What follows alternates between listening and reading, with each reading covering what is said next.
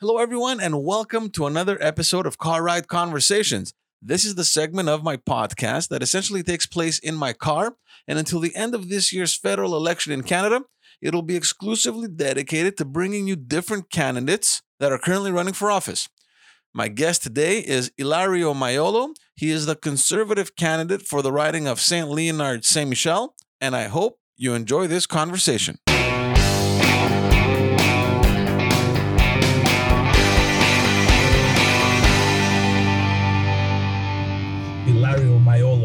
Like it doesn't get much more Italian than that. Three vowels in a row in the last name.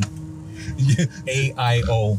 You know it has to be from somewhere in Europe. It- Well, yeah, it's. Uh, I've already. Uh, someone thought it was a spelling mistake once because they said that you can't have three vowels in a row. I'm like,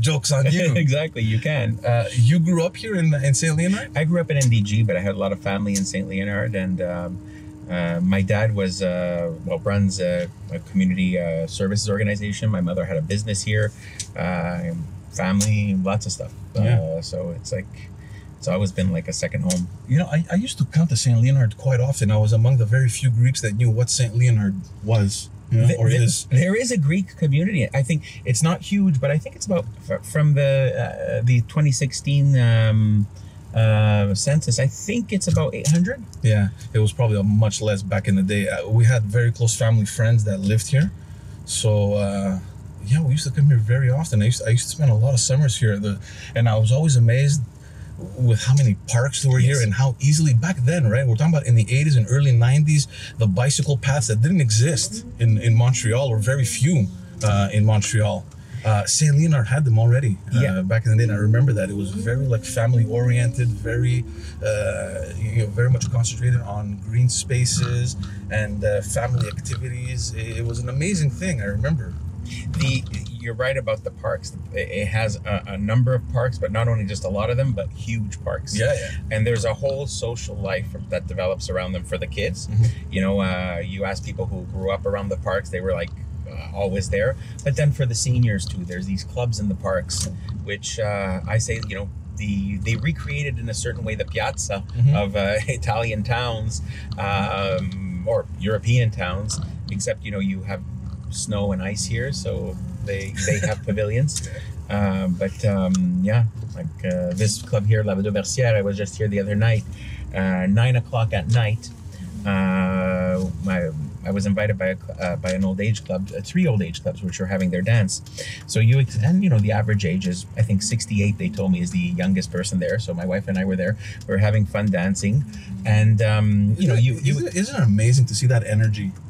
you expect well that, that, that that's what i kind of told them i said you expect you know your old uh, elderly italian grandparents to be either knitting or praying on a saturday night meanwhile they were dancing and there was even um, uh, a lady gaga impersonator who came in to dance so i was like yeah i don't think your grandkids have any idea what you guys do on a weekend you know, because I worked for a long time in, a, in an area where the population was aging, and I saw some very sad things. Right, you go knock on doors and you see how uh, our seniors are uh, are growing old and they're they're living in loneliness and you know concealed to that little apartment. And the fact that these clubs exist, it's such a huge difference in character, uh, in their in their well being as well. It's it's amazing to have these uh, these organizations here. absolutely you know they, they look up to it twice they look up to going to the clubs uh, they dance it's it's their physical and mental health and um, I think you know it's extremely important. It would be interesting to have a study to see a dollar put into this type of activity.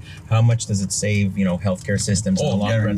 Because uh, there's taboos in the society, and especially among cultural communities, we don't like to talk about uh, elderly depression. Uh, but you see it. Uh, isolation leads to that, and there is a lot of it. But um, these clubs help uh, de-isolate these uh, uh, elderly uh, people and uh, really serve the community in a great way. Now, the great thing would be to bring some young to, to get that intergenerational Yeah. cross, uh, which uh, which is also very difficult to achieve, right? I mean, the young generation doesn't really necessarily want to be, you know, participating in seniors clubs. They don't want No. to feel like they're getting old or whatever it is. Uh, but there are some clubs that have worked uh, hard on creating that uh, Yep. that link, like you said, they're working with schools and uh, with uh, youth activity centers and. I don't know if it, I don't know if you have that over here, but I, a, a bit, uh, yes, uh, there are some, but uh, I think there can be- definitely be more to be done with these clubs. I mean, you know, when you look, you were talking about the area being family. You see these long balconies everywhere. Um, you know, they were developed. Even the urbanism of the area was developed in a certain way that, you know, you had the parents there, the kids playing in the street at one time, yeah, and you still do. Uh, except it's no longer the parents watching their kids; it's the parents watching kids of someone else. So it does it does lead to a good uh, dynamic in terms of uh, the relationship between the, the different generations. I agree. Uh, let's talk a little bit about you. I just found out before we went live that we went to the same high school, and that was a Yes, previous, uh, yes, we did. to It's- that reality. Yeah, one year, uh, one year, yeah, went to Collège Stanislas. Uh, I went from kindergarten to the end yeah. to basically I just, I just came in high school, and uh, it wasn't uh, it wasn't the easiest for me either.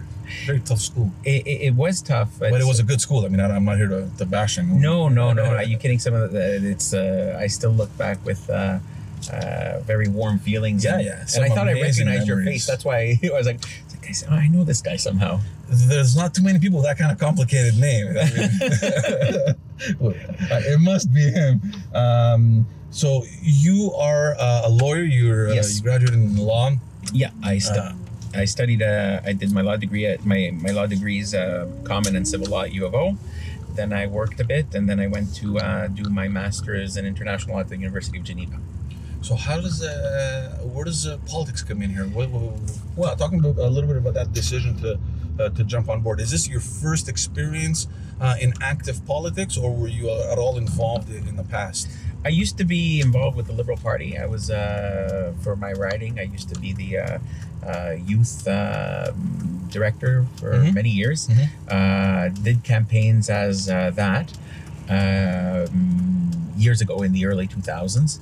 Um, so, but as a candidate, as you know, the person in the line of fire, first time, and uh, it's been so far. It's been absolutely great. Yeah, you're almost halfway into the campaign. Tell me how it feels. it's it's fun. Uh, you know, there's great people around me all the time. There's um, uh, the energy is there. Uh, the you feel that the wind is in the sails. But above all, the best part has been working with a great team, meeting the great people of the riding, uh, and um, you know, you really nothing really prepares you for a campaign because you don't realize uh, how.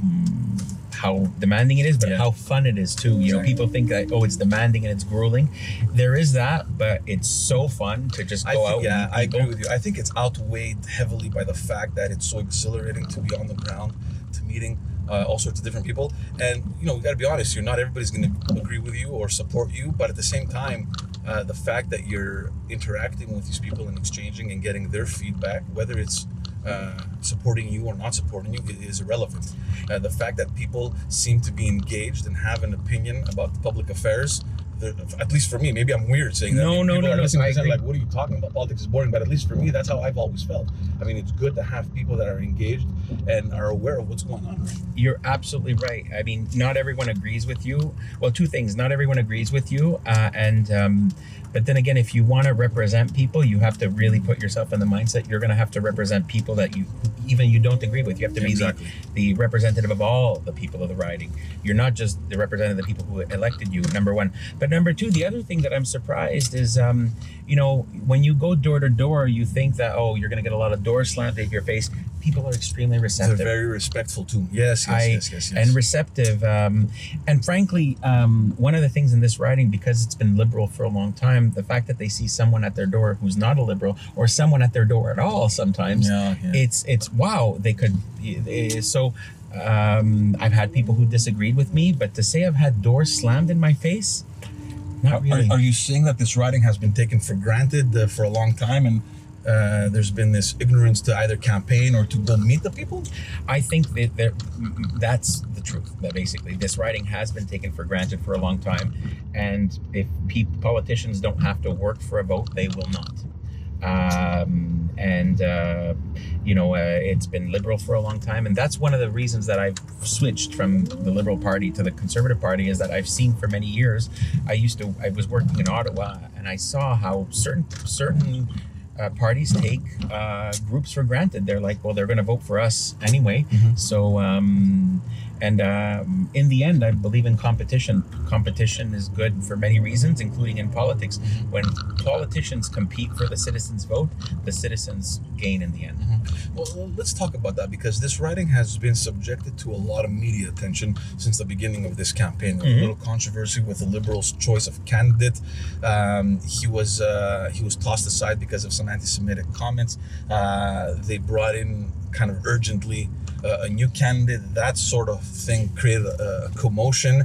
Uh, the previous Liberal candidate decided not to run independently. Uh, there's a lot of things. There's a lot of factors to consider in this election in this specific riding.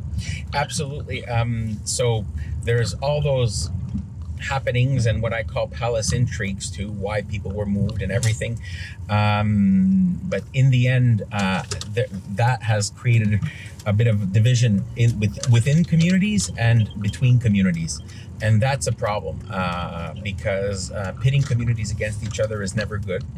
Uh, so we I've been going out meeting different communities, you know, trying to bring groups together again, and uh, so there has been all this commotion and movement. But the other thing, uh, I think people have also realized that they've been taken for granted. And one thing I hear is that also their platform, our, the conservative platform, responds to what their needs are. A lot of resonating, yeah. yeah, a lot of people tell me, you know, Ilario, I'm getting by, but I'm not getting ahead. Uh, they hear the economy's doing well. It's a working. Uh, there's a lot of uh, big working class population, and all they hear of the economy is going well. The economy is going well, but then why isn't it working for me? Mhm.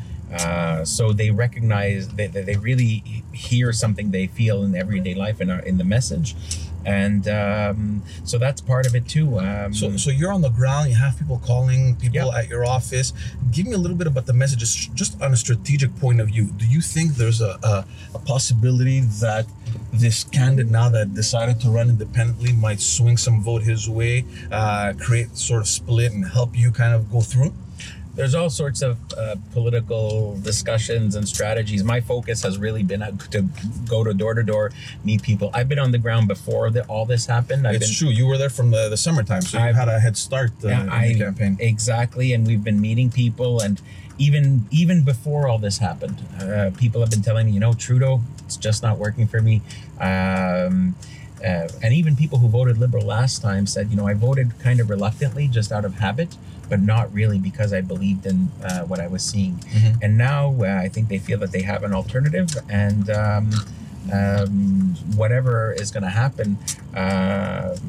Um I think the people want change. That's uh, that. That's one message that's been very, very clear. What other messages are you getting uh, from the ground? Well, uh, so as I said, there's the economic message that that I'm getting. You know, it's a very uh, the riding is very. Um, it's it's kind of a microcosm of Canada. It uh, has you know its major its majority um, cultural communities, Italians, uh, Arab speakers, uh, people from the Maghreb. Um, Haitians and Latinos, and you know when you're an immigrant, you basically you're you, you integrate into the co- country, but you also have you're also looking out in the sense the international affairs really influence your vote. Uh, probably more than you know people like who, who've been born here because you you realize that you you've chosen Canada as your country and you realize that the reputation of the country is extremely important. And one thing I've been seeing is that people are tired uh, we're very um, upset about the um, the image that can that uh, Justin Trudeau is projecting abroad. So the India trip, it's in Yeah. Italian we call it la bella figura. He's not been doing la bella figura. He's been, um, and that's and that, that I also hear uh, quite a bit. Then it's a riding where there's a lot of elderly too. Actually, it's an interesting riding at that point because you have two poles. You have a very young population and you have a very uh, a- you have a more aging population above 65 and uh, from what i've been hearing from the over 65 is that you know things have they have to be taken care of Yeah. uh, more i mean i've i've heard stories that you know there's elderlies in certain parts of the riding who you know at the end of the month they have to walk a bit fast by the food counter by the uh, Well, meat counter See, the reality also is that our se- the, the you know the seniors. it- It isn't what it used to be like in the 80s or 90s. People are living past uh, what whatever expectations we had uh, in those years, right? People, you know, people are healthier. Uh, the, the the health conditions have been uh, uh, have gotten better. So you know, life expectancy has gone up. So our seniors are staying alive longer, right? So and uh, also family dynamics have changed. Mhm. People move away. Um, uh, absolutely. So these are all new realities we have to take uh, take into account when looking at the way we offer programs, the way we fund our programs, uh, making sure that uh, they meet these new uh, the fact that people are living longer. Um, yeah. These, let's let's talk a little bit about the platform because we're talking Yep. about it again before we went live. It, it just sucks that this campaign, and you know, I've, I've seen a lot of campaigns, and you can always expect a little bit of batching, a little dirt uh, to fly in the air. But I don't know if it's just the way I'm seeing it. It just feels that this campaign is has very little to do with content and a lot more to do with the personal attacks. I mean, you know, Justin Trudeau went through it, uh, and now uh, you know we're questioning if whether or not uh, Andrew Scheer was a licensed insurance broker or not. I mean, there's a lot of mud flying. Well, it's important to understand, you know, the character of the person you're voting for.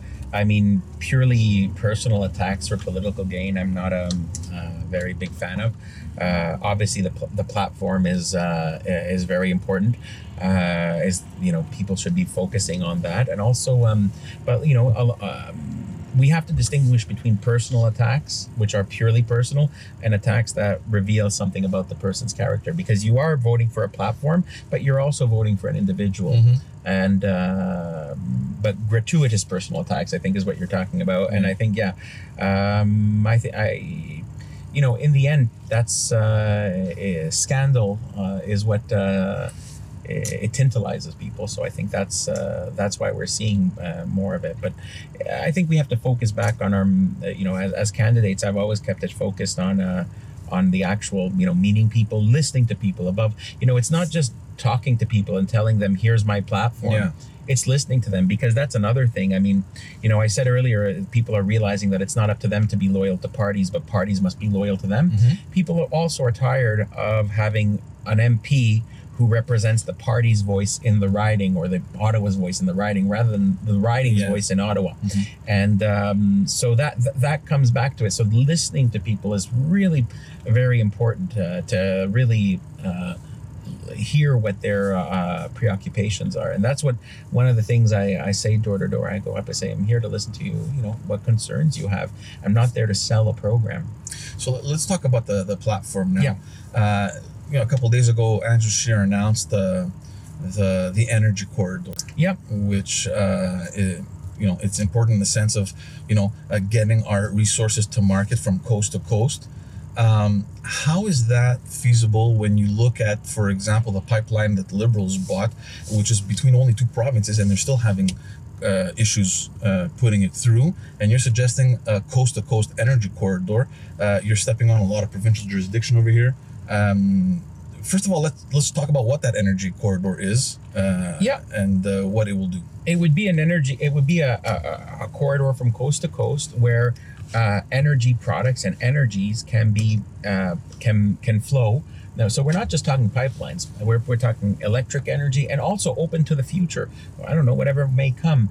Uh, it's really a project that number one a project of national unity uh, that can connect coast to coast. And we're, we're it's an opportunity that very few countries have in their history to create such a pathway. I mean, it's it's worthy of uh, what we remember of the Trans Canada here, um, and it's open towards the future. That's what I really like about it. Right now, we have the conventional energies, but we don't know how it's going to be in the future. And uh, when it comes to the provincial jurisdiction, I think where our leader uh, Andrew uh, really is working uh, very. Um, uh, well at on- on this energy corridor is really about finding win-win solutions. It's not about imposing a pipeline in Quebec. It's not about imposing. It's about working with the province to find a win-win solutions where Quebec could sell its energies to uh, people in uh, Manitoba or Ontario or elsewhere. So this corridor is really a novel idea. I like I say, it's for me, it's open towards the future. It uh, it gets rid of a lot of the problems uh, and the costs of, for example, running power lines uh, in a highly dense, um, um, densely populated areas. Because the idea is it's going to go uh, in the northern part of Canada, and I think it also pre- uh, creates a lot of opportunities for northern communities. So I, and the way we do it is by finding a win-win-win situation for everyone. All right. Uh, the, the, there was a. Um, uh, this was earlier on uh, in the election where you announced uh, the the tax credit for uh, sorry, not the tax credit, the, um, for the maternity leave being Yes. untaxed. Uh, is that because you, you mentioned you have a lot of young families in the riding? Yeah. How is that uh, uh, resonating with uh, with your residents? Well, the logic of it is uh, they like it. They obviously it's resonating very well, and also the logic of having you know money coming from the government and then taking it back. That's always a bit c- confuses people. Yeah. So this tax-free money, uh, you know, it, can- it can mean many thousands of dollars for families. So obviously very positive. Also the sports tax credit that, we, that well, when it comes to the tax credit, the sports tax credit where we want to uh, allow parents uh, who send their kids uh, to do sports as a tax um, um, is also being very uh, well welcomed. Uh, I think it's great for many reasons. Number one, for the health, but also in a riding which has many different communities, sports is a tool to help people integrate. It's a tool, you know, when you're a kid from you're from one community and your kid work is playing on the same soccer, soccer team as someone else's kid who's from a different community that can only benefit the whole community because parents start to talk parents start to have uh, interaction with one another. It's it's it's really that next step. It's not just living side by side uh, it's living together and it's that next step into cultural integration and really uh, creating stronger communities It, it's funny that you mentioned that, and I want to uh, and I want to just take uh, a moment just to go uh, back to one thing that was done provincially with the, the new elected government. There was a there was a bill that was passed, Bill 21, uh, which affects a lot of the community groups, especially the Muslims. And uh, you know, we mentioned before the the, the, the liberal candidate here was a is uh, an imam. Uh, and he was elected in the nomination. So it just goes to show the demographics in the area, how much they've changed since we were little. Uh, it was predominantly Italian, maybe it still is, but I mean, there's a considerable amount of population that is Muslim, and look what happened. I mean, they nominated back in you know uh, In after after May. the summer in May. Um, a Muslim person to run for them, regardless of what happened at the Liberal Party. That voice, I mean, is still considerable over here. Uh, this bill is obviously going to affect this population living in your area uh, in terms of them finding employment, um, integrating, uh, uh, you know, a bunch of other things um, within the community. How um, how are these people reacting? Have they spoken to you about it? Because Andrew Scheer came out and said that he will not challenge the bill. He'll respect the will of the Quebecers that elected a government that had initially promised to uh, to bring forth this legislation during the during their campaign. How is uh, how is the population reacting to this? I think they understand that that our the positions very well. That uh, if this is uh, that this is primarily a provincial issue, and it's the population understands the divisions of powers in this, so they understand that this debate is going to happen in Quebec City, and it's up to Quebec to decide, and that uh, the federal government is not going to. Um, get involved in this under conservative government. They also understand that a conservative government would never implement uh, such a law at the federal level. I understand that, but uh, the fact that Justin Trudeau has left that door open, do you think that will have an impact over here? Uh, to be honest, not really, because like I think I, I think people are really understanding the where the fight, uh, uh, should there be a fight, where this issue resides. Um, I don't think uh, it has um, much of an impact because people understand where where the debate is taking place. The debate is a Quebec City debate, and uh, yeah, there. I have, frankly, it does affect lots of people in the riding, but when it comes to the federal uh, aspect, people understand that you know the federal government is uh, has certain rules and the provincial government has others. Tell me a little bit about some local challenges over here. I mean, like you said, you've been around uh, earlier from the summer. Your campaign, you're knocking on the doors. I'm sure that people have sensitized you to different issues Yeah. in the riding, and obviously you probably know them personally as well, having lived here and uh, uh, Well, spent time in this riding. Uh, what are some of the challenges that you're looking uh, forward to? Uh, Well, to trans- attack? transportation, continuing uh, investment in infrastructure. Uh, we're getting the metro line. We've committed Ah, to yeah. keep that funding. Let's just see if that's finally going to happen. Well, you know, the- these these things do take time, uh, but yes, we've committed to maintaining the funding there. Also, uh, with the residents of the riding, even with respect to the metro line, they've been discussing, you know, the 40, um, seeing if there's funding that could be uh, unblocked at a federal level to make crossings easier of the of, of uh, the highway, the metropolitan. Yeah, yeah. because the, we're right now we're driving in the south part of the riding where the metro stations are but the biggest part of the riding is actually in the north uh, of the metropolitan. So looking at that then there's the general federal issues. As i mentioned affordability is a huge huge issue in, in this riding in Saint Leonard and Saint Michel. Uh, people are seeing the cost of living go up. The elderly, um, these are this is a very local issue. Like I mentioned, the elderly are seeing cost of living going up, and that's why they're very interested in our credits in our um, in the uh, uh, uh, one thousand dollar um, over sixty five tax. Um, uh, credit. There, um, so you know, I'll, there's some issues which are the more federal issues, but the local issues are that. And then there's um, uh, there's security. Uh, there's been certain uh, I- issues related to security. So, but even though it doesn't come up that much, but uh, these are just generally the the, the big issues. But if not, if uh, you look at the, the really number one issue that people bring up, which is a low, very local issue, it's the question of transport. Um, Yeah. That's uh, very important. But transport seems to be a problem anywhere in Montreal. I mean, you know, we're laughing, but at the, at the end of the day, it's serious. You know, I mean, It there's nowhere is. you can you can drive without seeing just orange everywhere. There's cones everywhere.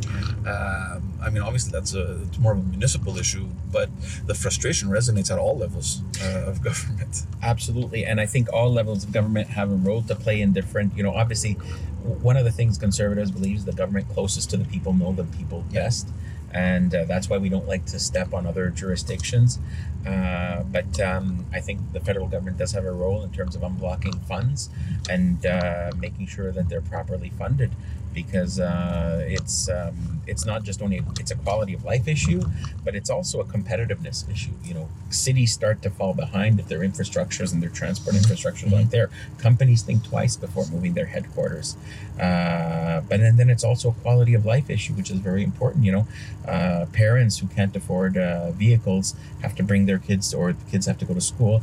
Uh, these are all very, you know, you, we need a good uh, transport system to make sure that they have. Um, um, all the opportunities, and uh, also we're that's why we want to also bring back the uh, public transport tax credit, uh, which was removed, uh, because people need to take the, uh, the not only having a good public transit is important, but also being able to afford public transit is important.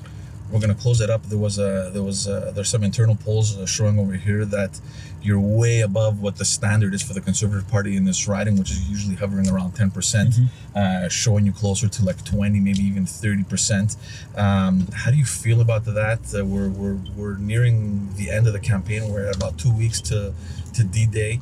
Um, how does that make you feel? And uh, how do you, you know how encouraged uh, are you to just take this all the way to the end and see what happens? Well, I got into this thinking that we were going to go, go to the end.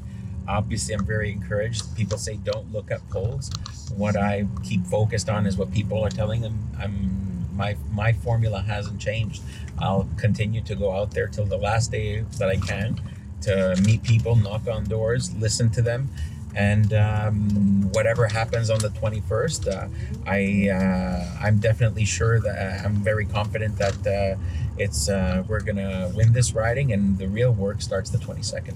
So, any last messages? I mean, like we said, I mean, it seems to be uh, nail biting. We're all going to be expecting those results on the 21st. What message do you want to uh, do you want to convey to the to the citizens and to the people living in this area? just generally that uh, change is possible. Uh, not to uh, think that change is impossible, not to fall into cynicism, and uh, for them to join me because we're going to make history on the 21st. It's going to be the first riding uh, to turn blue on the island of Montreal in a very long time almost 30, 30 40 years, Mhm. 30 years. Uh, so I welcome, I invite everyone to come join the team. We have uh, not only to make change, but also to have a great time because uh, so far the team has been very dynamic and we've been all having a great time. Uh, thanks for your time, man. I appreciate Thank you so it. much. I wish you good luck. I'll be following very closely, and I'm going home to take a look at those uh, high school albums. Oh, please. I had no idea you're in Stan. yeah, I, there's. I, I don't think there's compromising pictures of me in high school items. That's for sure. All right, man. Good luck. Thank you.